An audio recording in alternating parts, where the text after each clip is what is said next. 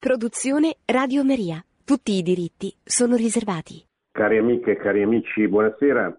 Riprendiamo questo martedì, dopo due settimane di, di pausa, la lettura del documento Maschio e Femmina li creò della Congregazione per l'Educazione Cattolica, che eh, abbiamo letto nelle precedenti settimane, prima di questa breve interruzione, che ha come, come, come oggetto il, il tema del, dell'ideologia gender, che eh, come sapete è una, un'ideologia che si è diffusa nella seconda metà del secolo scorso, a partire poi soprattutto dal 1968 ha avuto una progressiva accelerazione ed è penetrata nella cultura dominante, nel pensiero eh, filosofico, che poi eh, in seguito soprattutto alle conferenze internazionali promosse dall'ONU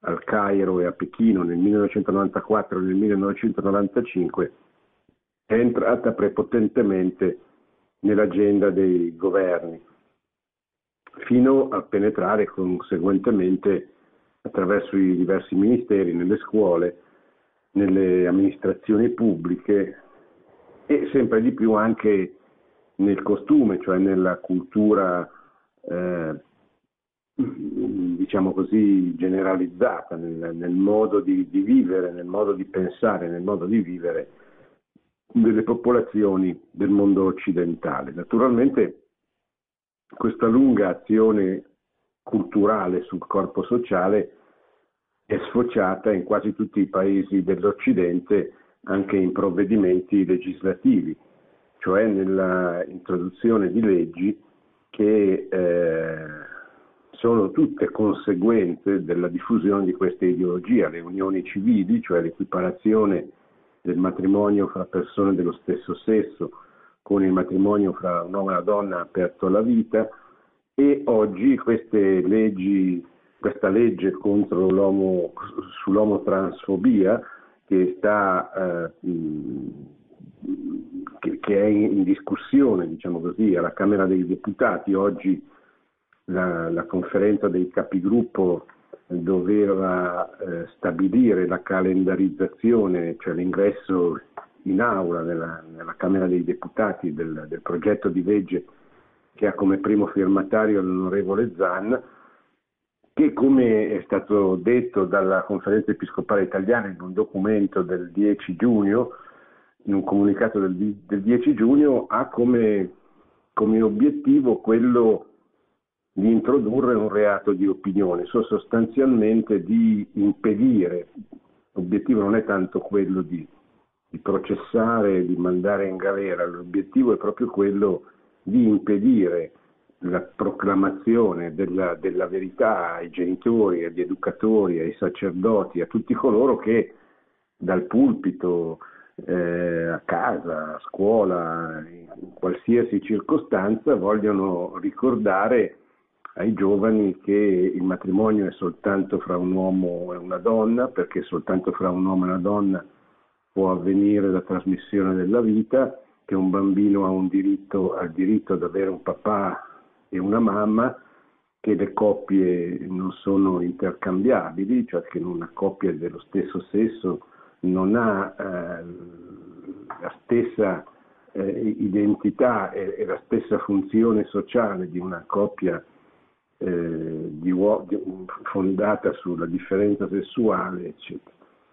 Tutto questo, diciamo, quello che sta succedendo e che potrebbe succedere anche a breve nel nostro paese, inducendo poi appunto le persone a, a, tacere per paura di essere denunciate, per paura di essere processate, è un, un, un grande disegno, Papa Francesco lo ha chiamato un grande sbaglio della mente umana, eh, è un grande disegno di allontanamento dalla natura,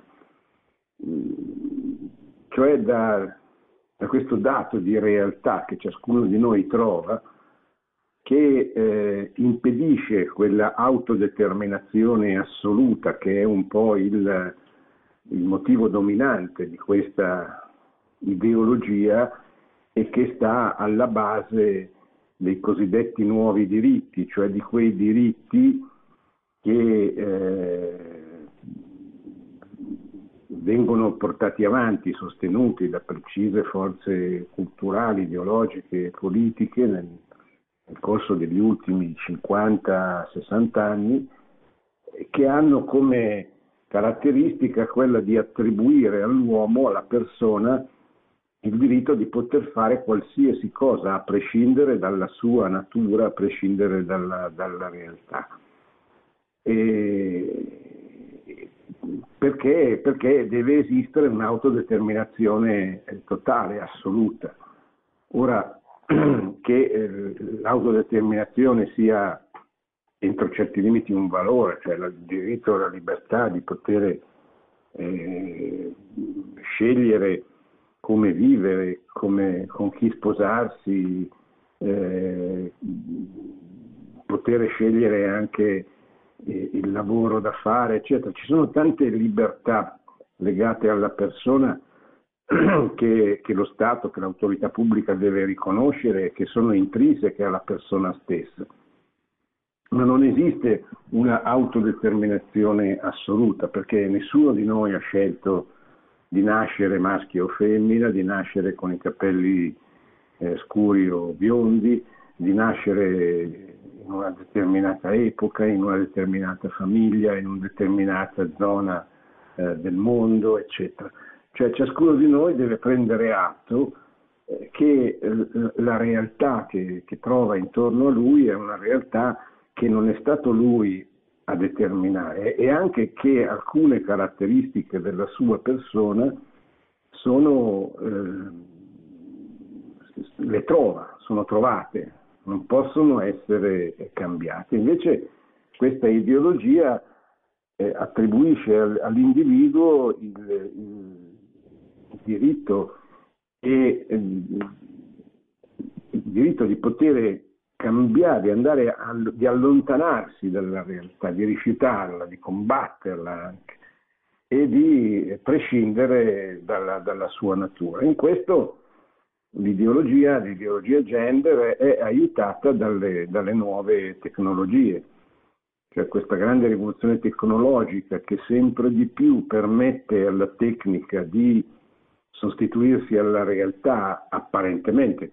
Poi nella realtà non, non avviene, non può avvenire, cioè, però esiste la possibilità oggi per esempio a una coppia di uomini e di donne dello stesso sesso di comprare un figlio in una banca del seme o di affittare l'utero di un'altra donna iniettandole il seme o un, un seme eh, estraneo.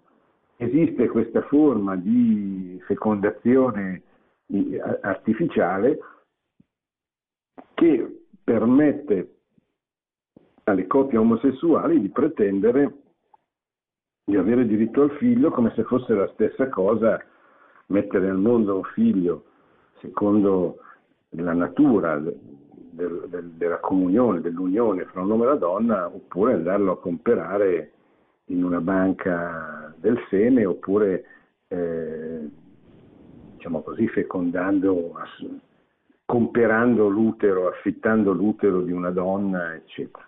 Ecco, tutto questo è un, una forma di, di, allontanamento dalla natura, verso un'opzione radicale di autodeterminazione assoluta della, della persona.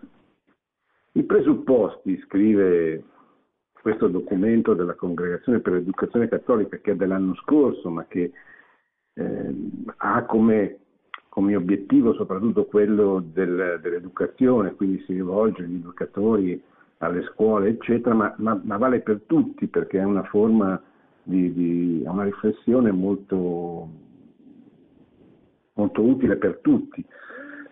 Appunto sostiene come i presupposti di queste teorie sono riconducibili a un dualismo antropologico, cioè alla separazione tra corpo ridotto a materia inerte e volontà che diviene assoluta. Cioè cos'è questo dualismo antropologico? È la separazione totale, da una parte il corpo, del quale si può fare qualsiasi cosa, prescindendo completamente dalla sua natura sessuata, e dall'altra la mia volontà. Io voglio fare qualsiasi cosa mi venga in mente, qualsiasi cosa desidero. Il desiderio, ogni desiderio deve diventare un diritto garantito dallo Stato. Questo è il, il, il procedimento, no? ecco il dualismo antropologico, cioè la separazione radicale tra il corpo non mi dice niente, non mi deve dire niente. Io voglio essere maschio il lunedì, femmina il martedì, transessuale il mercoledì, bisessuale il giovedì. Cioè devo poter eh, assecondare e la società e lo Stato deve assecondare questi miei desideri, deve renderli possibili, deve renderli garantiti per, per legge. Questo fisicismo e volontarismo danno luogo al relativismo, dove tutto è equivalente e indifferenziato, senza ordine e senza finalità. Cioè, tutto questo significa che non c'è più un ordine che noi troviamo nella natura e non c'è più un fine. Cioè, eh, l'atto di amore fra, un, fra due coniugi ha come fine la trasmissione della vita, oltre che la celebrazione dell'amore della comunione fra l'uomo e la donna, fra il marito e la moglie. Ma se noi togliamo questa idea di ordine che deve essere rispettato per il bene, per la felicità degli uomini presente nella, nella natura, e, e anche la, la, la, finalità dei gesti che noi compiamo eh, perde di, di, di valore, perde di significato, non c'è più. perché il fine diventa non qualche cosa che è scritto dentro questo ordine, ma, ma diventa qualche cosa di assolutamente, radicalmente soggettivo.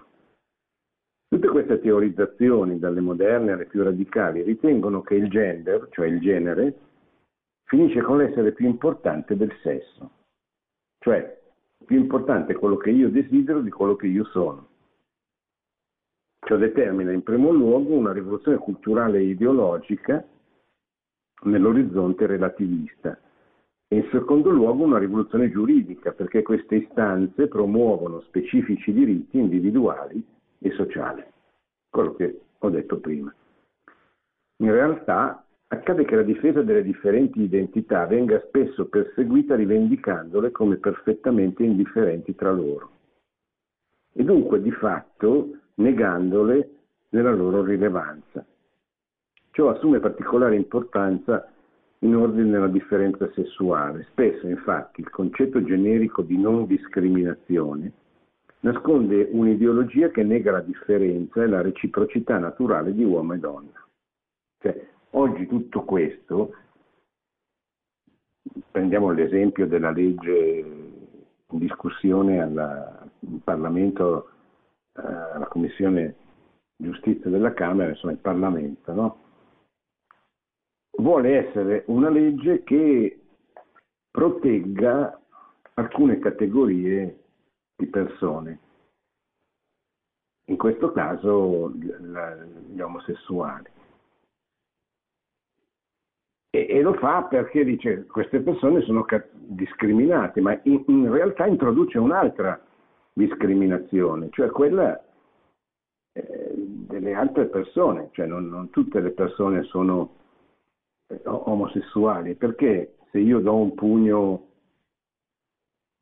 a un obeso, se do un pugno a un disabile, se do un pugno a una persona debole, ammalata, eh, devo, de- devo essere perseguito meno che se do un pugno a un omosessuale, io devo essere perseguito penalmente perché do un pugno a una persona. Non mi deve assolutamente interessare, non deve assolutamente interessare quale sia l'orientamento sessuale di quella persona. È il pugno, cioè la violenza contro la persona che deve essere perseguita e che è perseguita dalla, dal codice penale. Se io introduco una categoria, cioè, cioè se io sostengo che per proteggere una, te- una categoria devo punirla, devo punire chi va contro questa categoria di persone in maniera più forte, introduco una discriminazione di tutti gli altri. Mentre invece appunto, la, la, la, la legge giustamente colpisce, punisce la violenza contro la persona, appunto.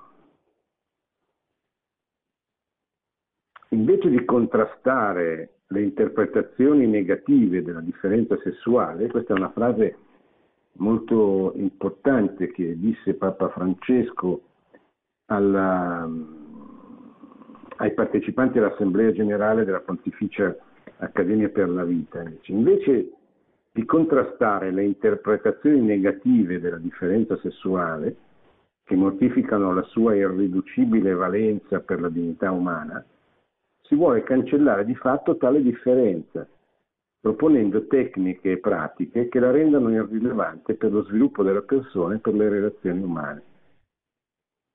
Ma l'utopia del neutro rimuove ad un tempo sia la dignità umana della costituzione sessualmente differente, sia la qualità personale della trasmissione generativa della vita. Si svuota in questo modo la base antropologica della famiglia.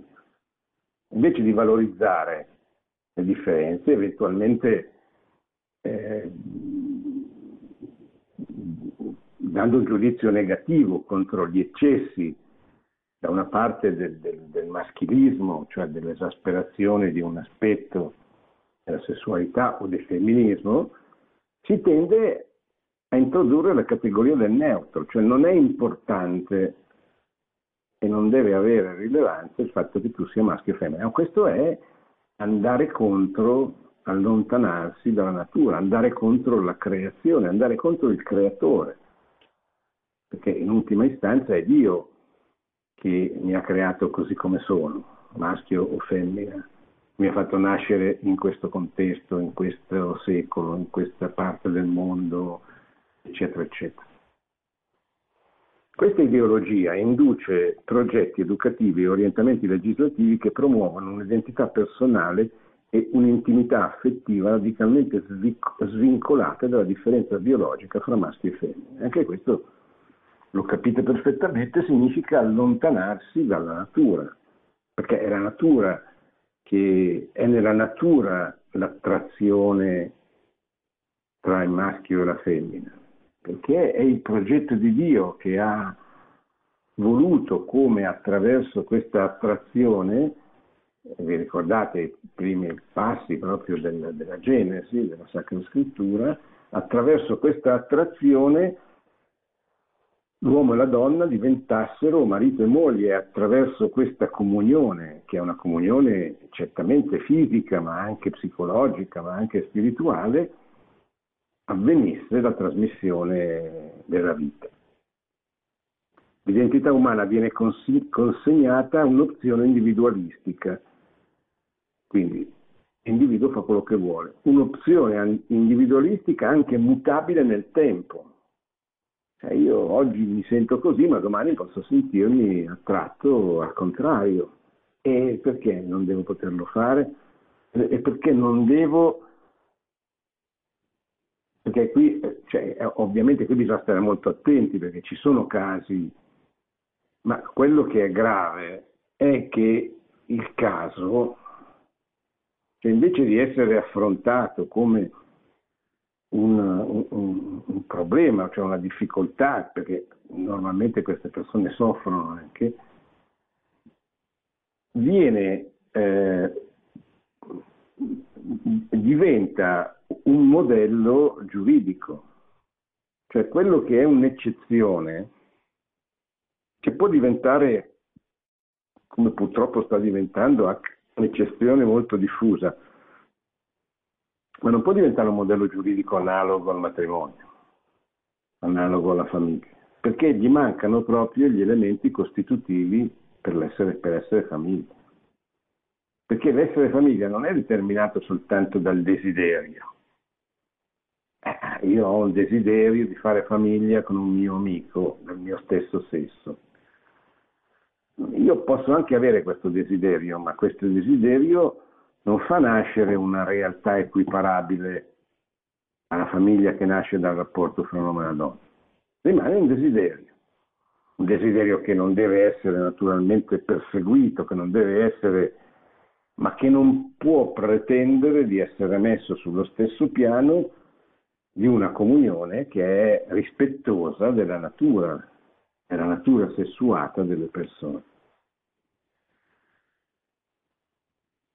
E sempre Papa Francesco dice in Amoris Letizia, eh, la genuina libertà con l'idea che ognuno giudica come gli pare, come se al di là degli individui non ci fossero verità, valori, principi che ci orientino, come se tutto fosse uguale e si dovesse permettere qualsiasi cosa.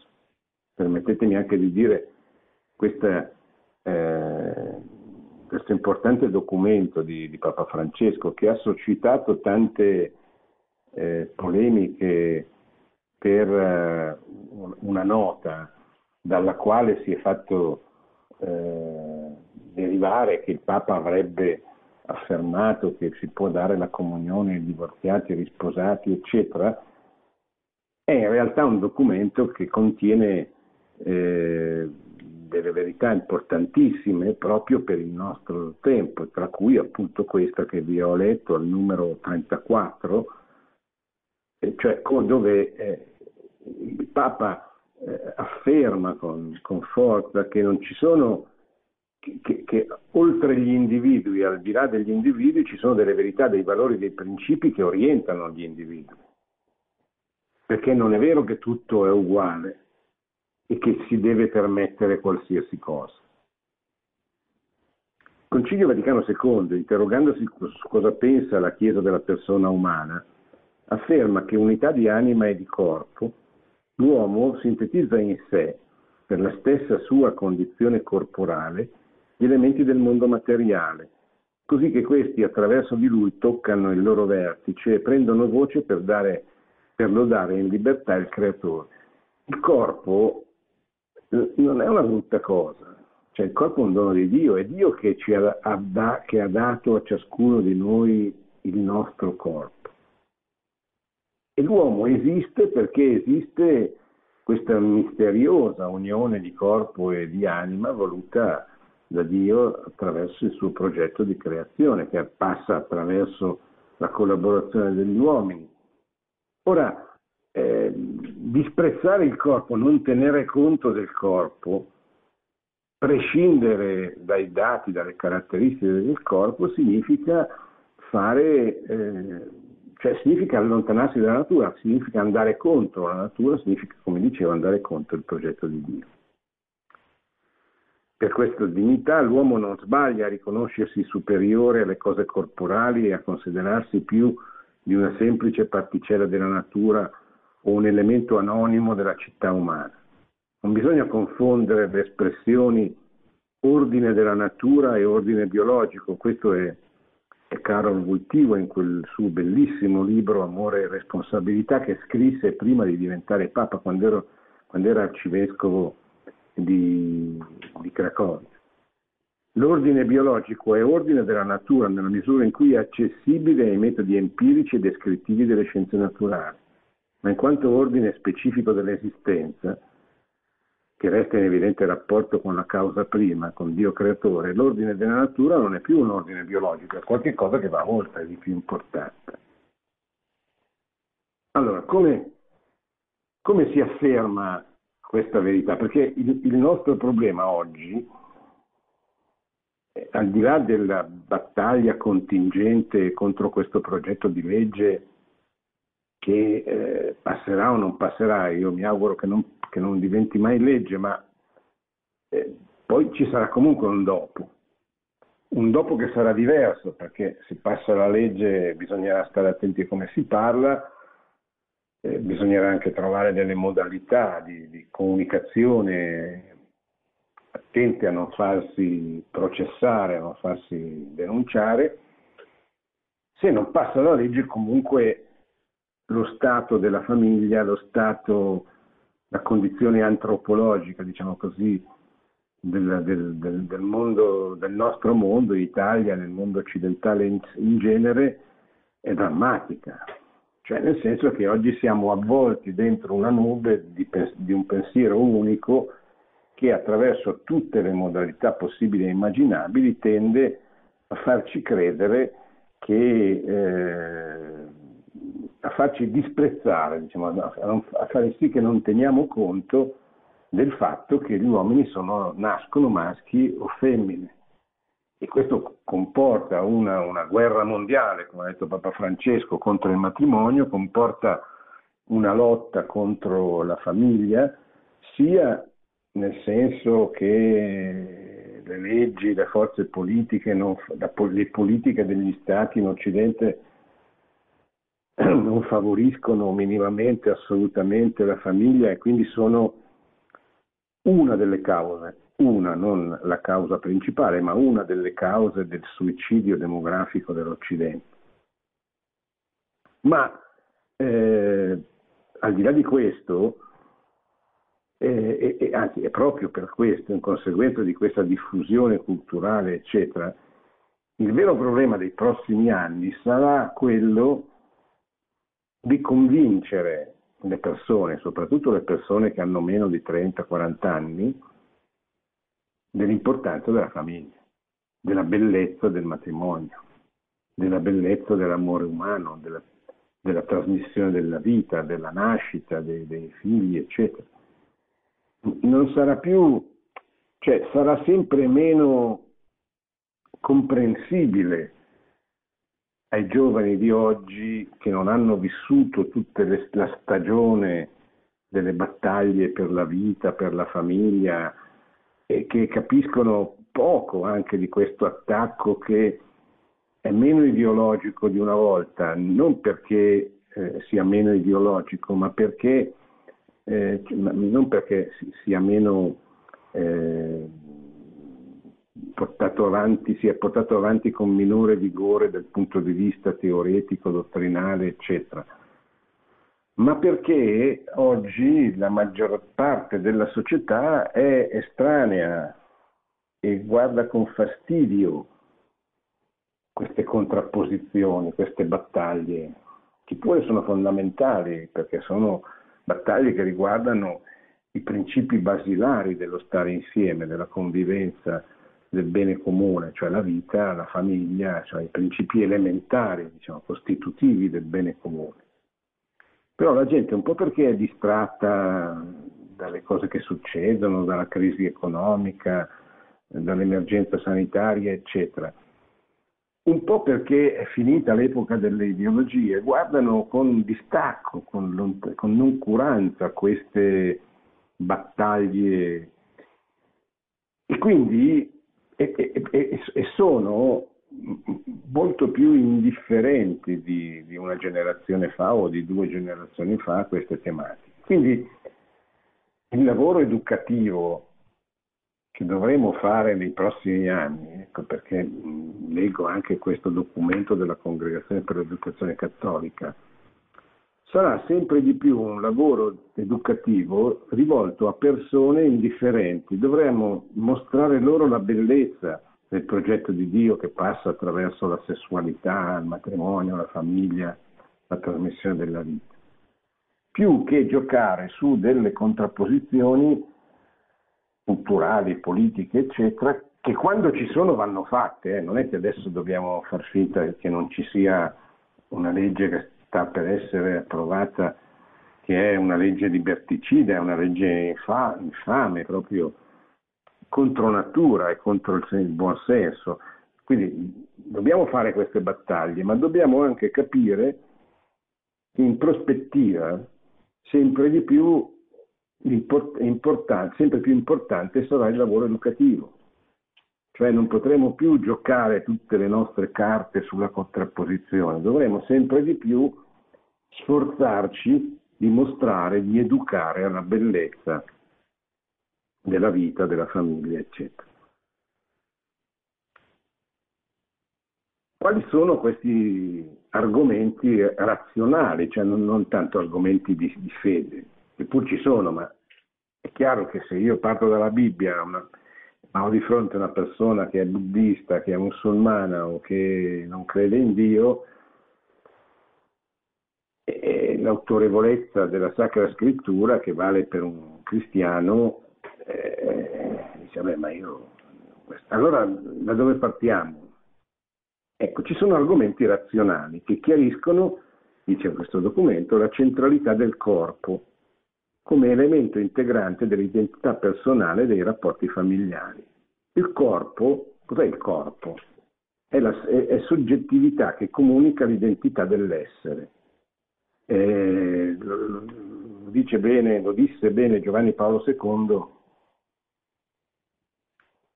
nell'enciclica Veritatis Splendor, cioè il corpo ci dice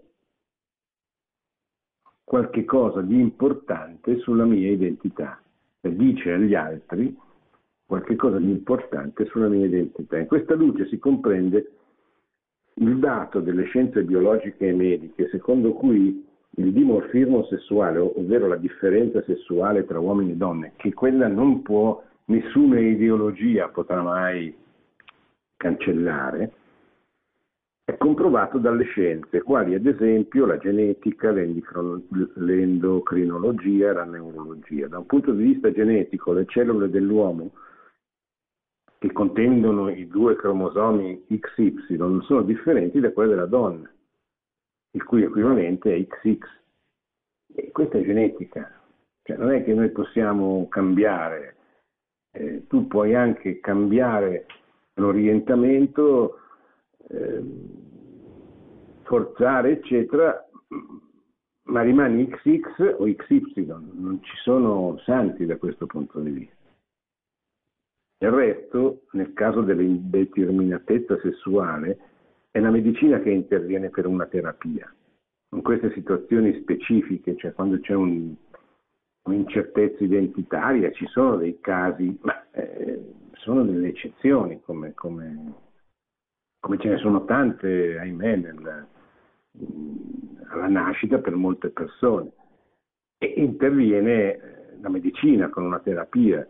Non sono i genitori né tantomeno la società che possono fare una scelta arbitraria, ma è la scienza medica che interviene con finalità terapeutica, ossia operando nel modo meno invasivo sulla base di parametri obiettivi al fine di esplicitarne la costitutiva identità. Il processo di identificazione è ostacolato dalla costruzione fittizia di un genere neutro, un terzo genere. No? Qui la prospettiva è quella di dire, beh, noi puntiamo a un terzo genere o a un genere neutro che non sia né maschio né femmina.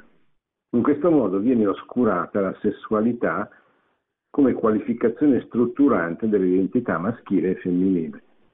Il tentativo di superare la differenza costitutiva di maschio e femmina, come avviene nell'intersessualità o nel transgender, porta ad un'ambiguità maschile e femminile che presuppone in maniera contraddittoria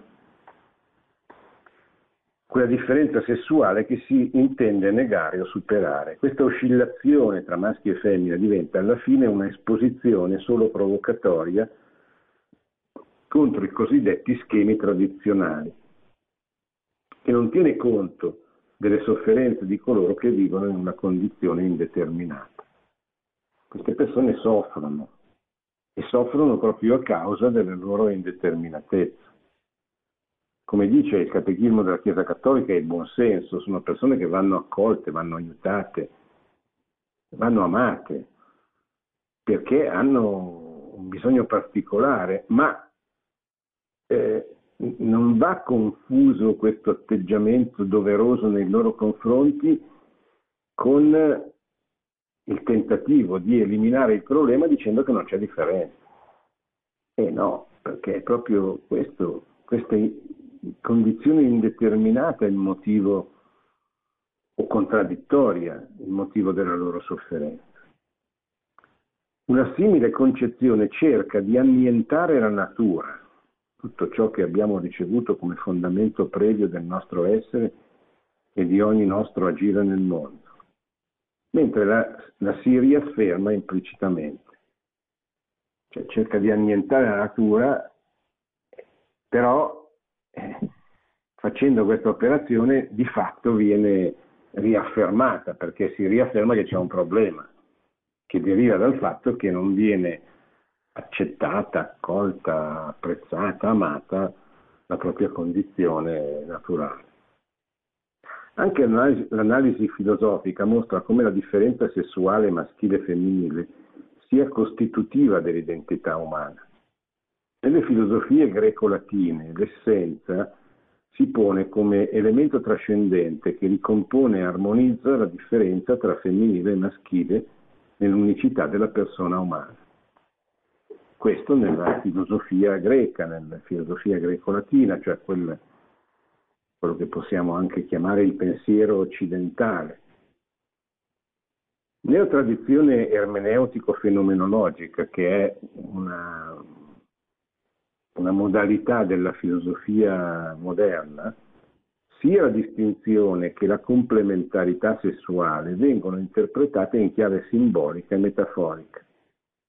La differenza sessuale costituisce nella relazione l'identità personale sia in senso orizzontale, uomo-donna, che in senso verticale, triadico, cioè uomo, donna e Dio. Sia nell'ambito delle relazioni interpersonali uomo-donna, io e tu, sia nell'ambito della relazione familiare, tu, io e noi. Perché da quel tu-io nasce, nasce può nascere, diciamo così, eh, possono nascere dei figli, cioè può nascere il, il noi. La formazione dell'identità si basa proprio sull'alterità. Nel confronto immediato con il tu diverso da me, riconosco l'essenza del mio io. La differenza è la condizione della cognizione in generale e della conoscenza dell'identità. E la famiglia, il confronto con la madre e il padre, facilita il bambino nell'elaborazione della propria identità o differenza sessuale.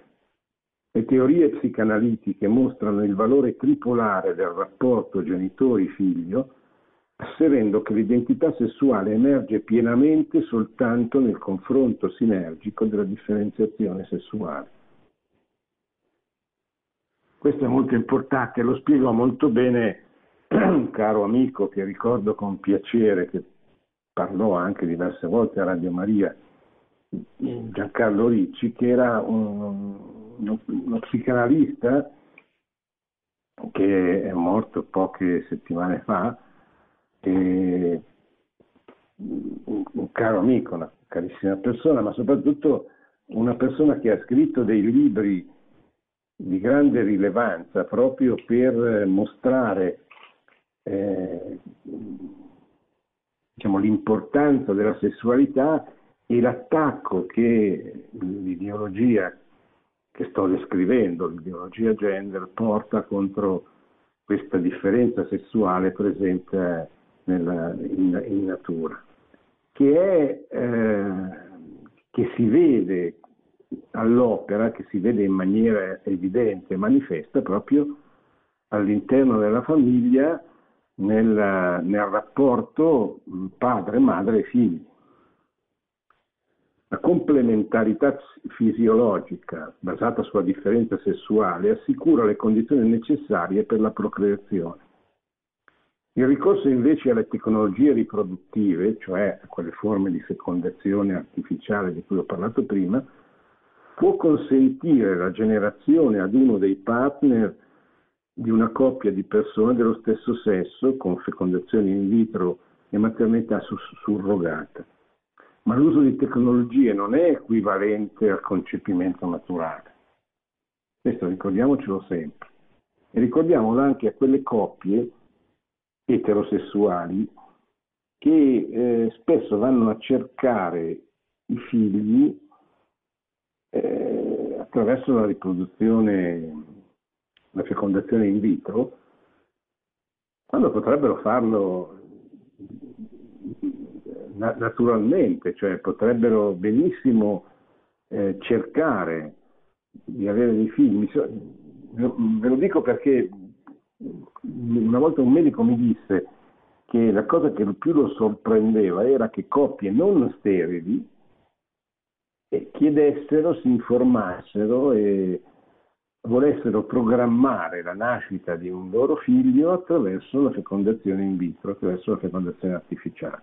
Ma non perché fossero sterili, ma perché volevano programmarlo, non volevano cercarlo secondo natura, ma volevano programmarlo secondo il loro progetto di vita, eccetera o perché non erano sicuri che potesse nascere attraverso un rapporto naturale, eccetera. Voi capite che questo è, cioè al di là dei casi singoli, specifici, eccetera, proprio il sintomo eh, di una mentalità che eh, prescinde completamente dalla realtà, cioè non, non accetta la realtà. È il, il disegno diabolico dell'uomo non che ci sia questa consapevolezza ovviamente, però è un, è un, disegno veramente diabolico, perché è l'uomo che pretende di costruirsi in maniera assolutamente autodeterminata la propria vita, la propria realtà, prescindendo completamente dalla, dalla situazione, dalla realtà, dalle stesse, dalle stesse relazioni che, che, che ha. Allora, l'uso di tecnologie non è equivalente al concepimento naturale. Perché? Perché comporta manipolazione di embrioni umani, frantumazioni della genitorialità, strumentalizzazione e o mercificazione del corpo umano e inoltre la riduzione del bambino ad oggetto di una tecnologia scientifica. È chiaro che non è la stessa cosa per un bambino sapere di essere nato da un papà e da una mamma o sapere di essere nato attraverso un utero in affitto o una fecondazione artificiale, una fecondazione in vitro, eccetera. Capite che eh, non è la stessa cosa, ecco, questa è la realtà. Per quanto concerne in particolar modo il settore scolastico, è proprio nella natura dell'educazione la capacità di costruire le basi per un dialogo pacifico e permettere l'incontro proficuo tra le persone e le idee. Appare inoltre non secondaria la prospettiva di un allargamento della ragione alla dimensione trascendente. Il dialogo tra fede e ragione, se non vuole ridursi a sterile esercizio intellettuale, deve partire dall'attuale situazione concreta dell'uomo e su di essa, è Benedetto XVI che parla, sviluppare una riflessione che ne raccolga la verità ontologico-metafisica. Cioè bisogna partire dalla situazione concreta dell'uomo. In questa dimensione si colloca, la missione evangelizzatrice della Chiesa sull'uomo e sulla donna. Perché dalla situazione concreta? Perché bisogna partire da chi, sei, chi, chi sono. Eh, mi guardo allo specchio e capisco subito che c'è una differenza tra me e mia sorella, se ho una, una sorella. E questa è una base di partenza assolutamente evidente e assolutamente importante. Tutto questo ragionamento che stiamo facendo è per dire sostanzialmente che oggi nel mondo, nel mondo occidentale in particolare, questa verità elementare viene messa in discussione, viene attaccata, perché si vuole ridurre l'uomo a un indistinto e a fare emergere come assoluta su, la, la volontà di realizzare i suoi desideri, qualunque essi siano, qualsiasi desiderio esso abbia. E questa è la, la portata drammaticamente e profondamente negativa di questa ideologia di cui stiamo parlando. Adesso rispondo alle vostre domande.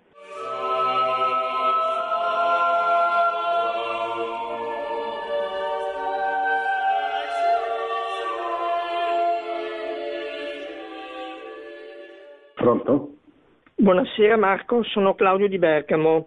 Volevo, sì, ringraziarla, per, volevo ringraziarla, per, la um, chiarezza per, della, della, sua esposizione.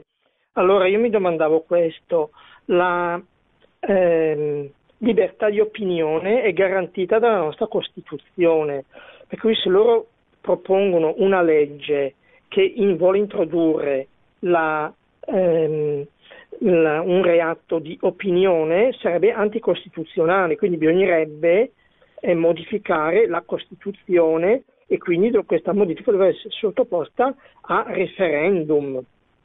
Sì. Non potrebbe questa essere una strada per combattere questo, questa, questo progetto di legge?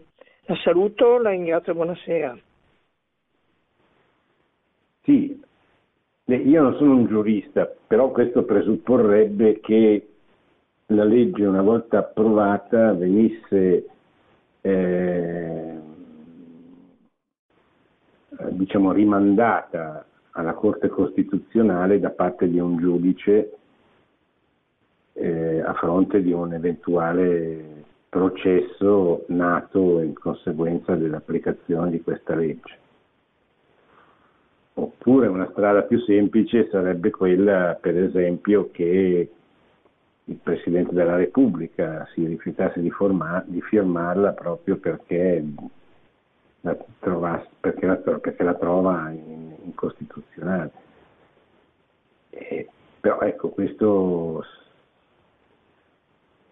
sarei molto felice se avvenisse, ecco, molti dubbi che possa avvenire, però ecco, queste sono le strade per dichiarare incostituzionale. Poi una legge simile, eh, precedenti governi di, di, di almeno 10-15 anni fa, venne dichiarata per due volte incostituzionale dal Parlamento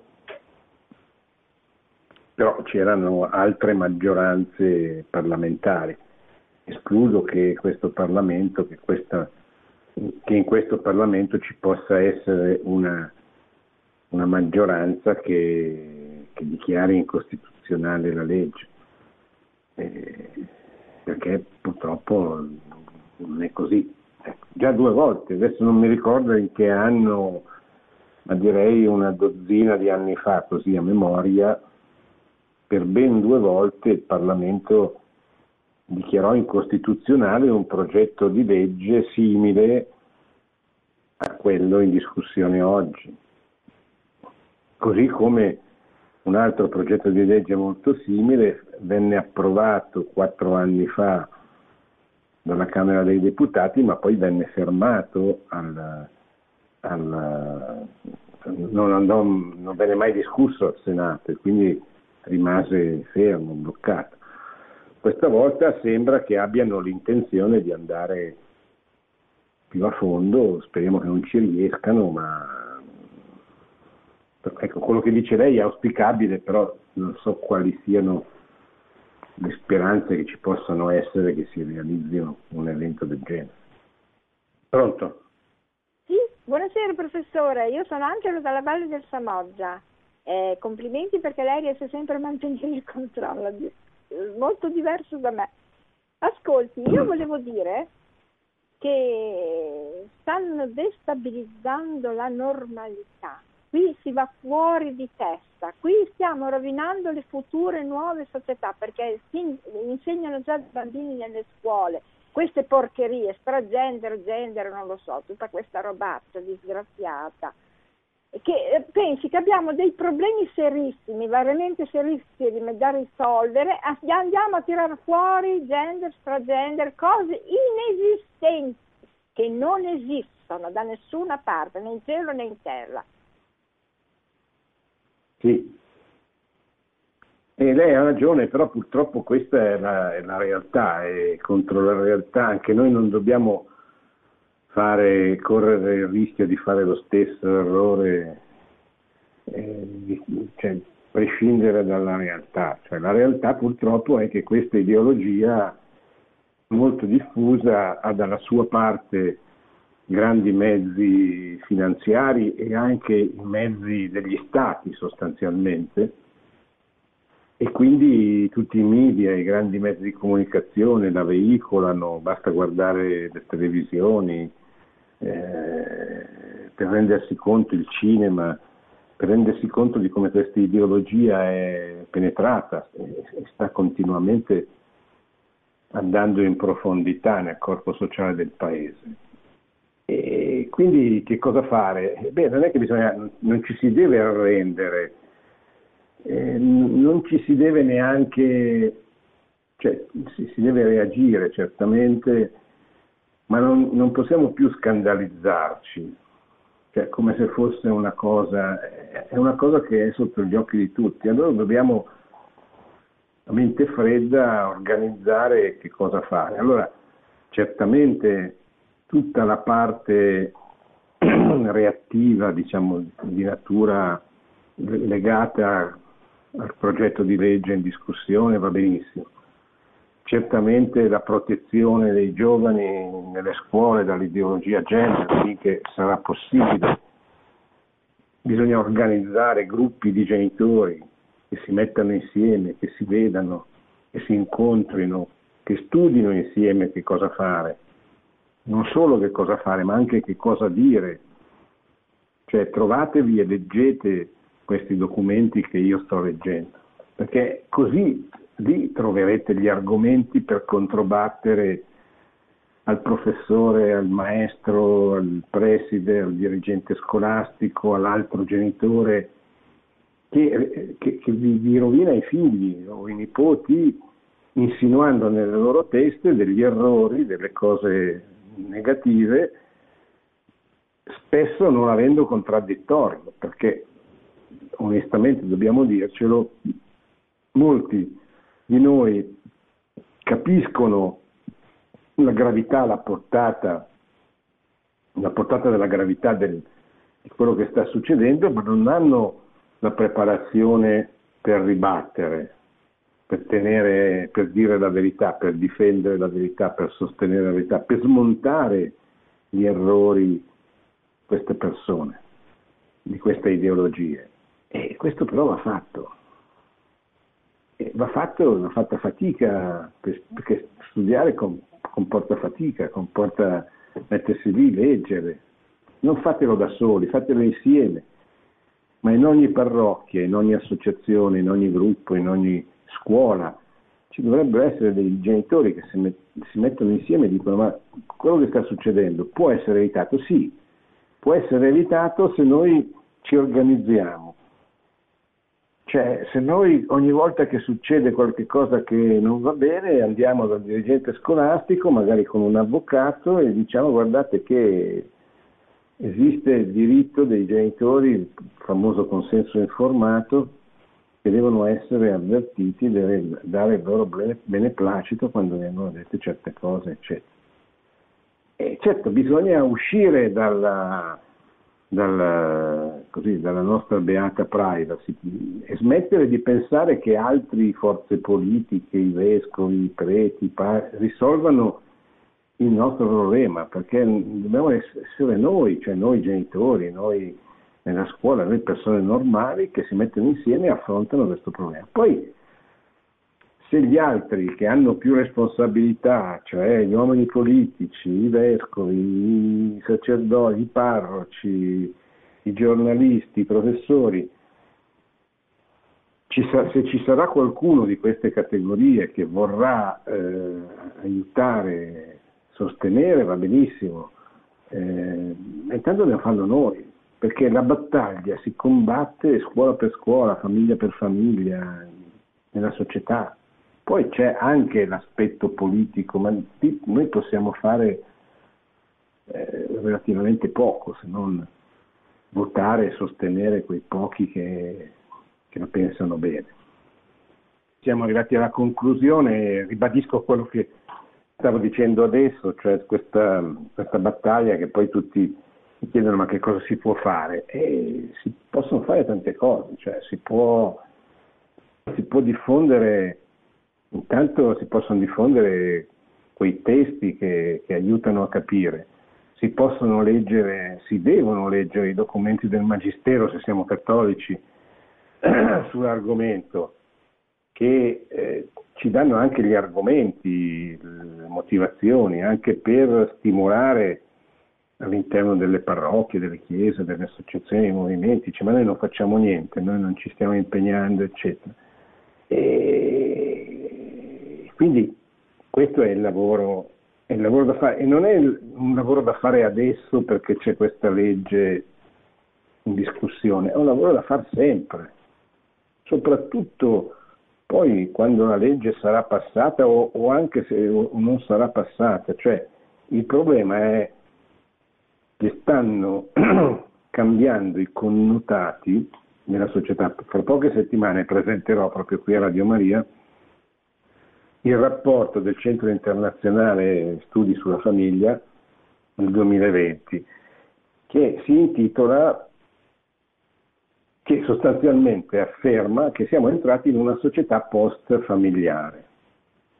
Cioè siamo entrati in una società in cui la famiglia è considerata un'esperienza del passato, perché il, un terzo dei giovani, delle persone che hanno meno di 35 anni, non vuole sposarsi, quindi non vuole fare una famiglia.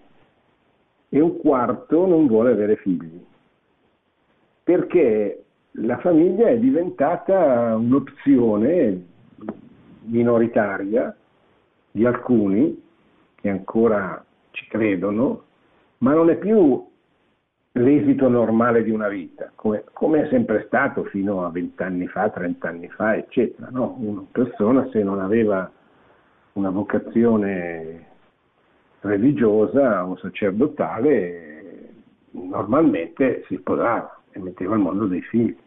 Poi dipende dalla situazione, cioè un, un, un figlio, due figli, tre figli, quattro figli, addirittura famiglie numerose, eccetera.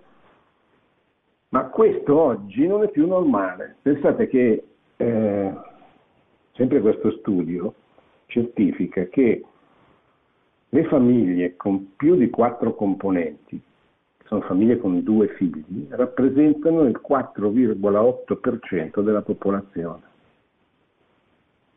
Questo vuol dire che la famiglia come ce l'hanno in mente quelli che hanno una certa età, che sono cresciuti in un contesto ancora di famiglie, non c'è più, cioè non c'è più, c'è, ma rappresenta una minoranza e soprattutto non c'è più nella cultura, nella testa, quindi nel modo di pensare, di ragionare nella maggior parte dei giovani.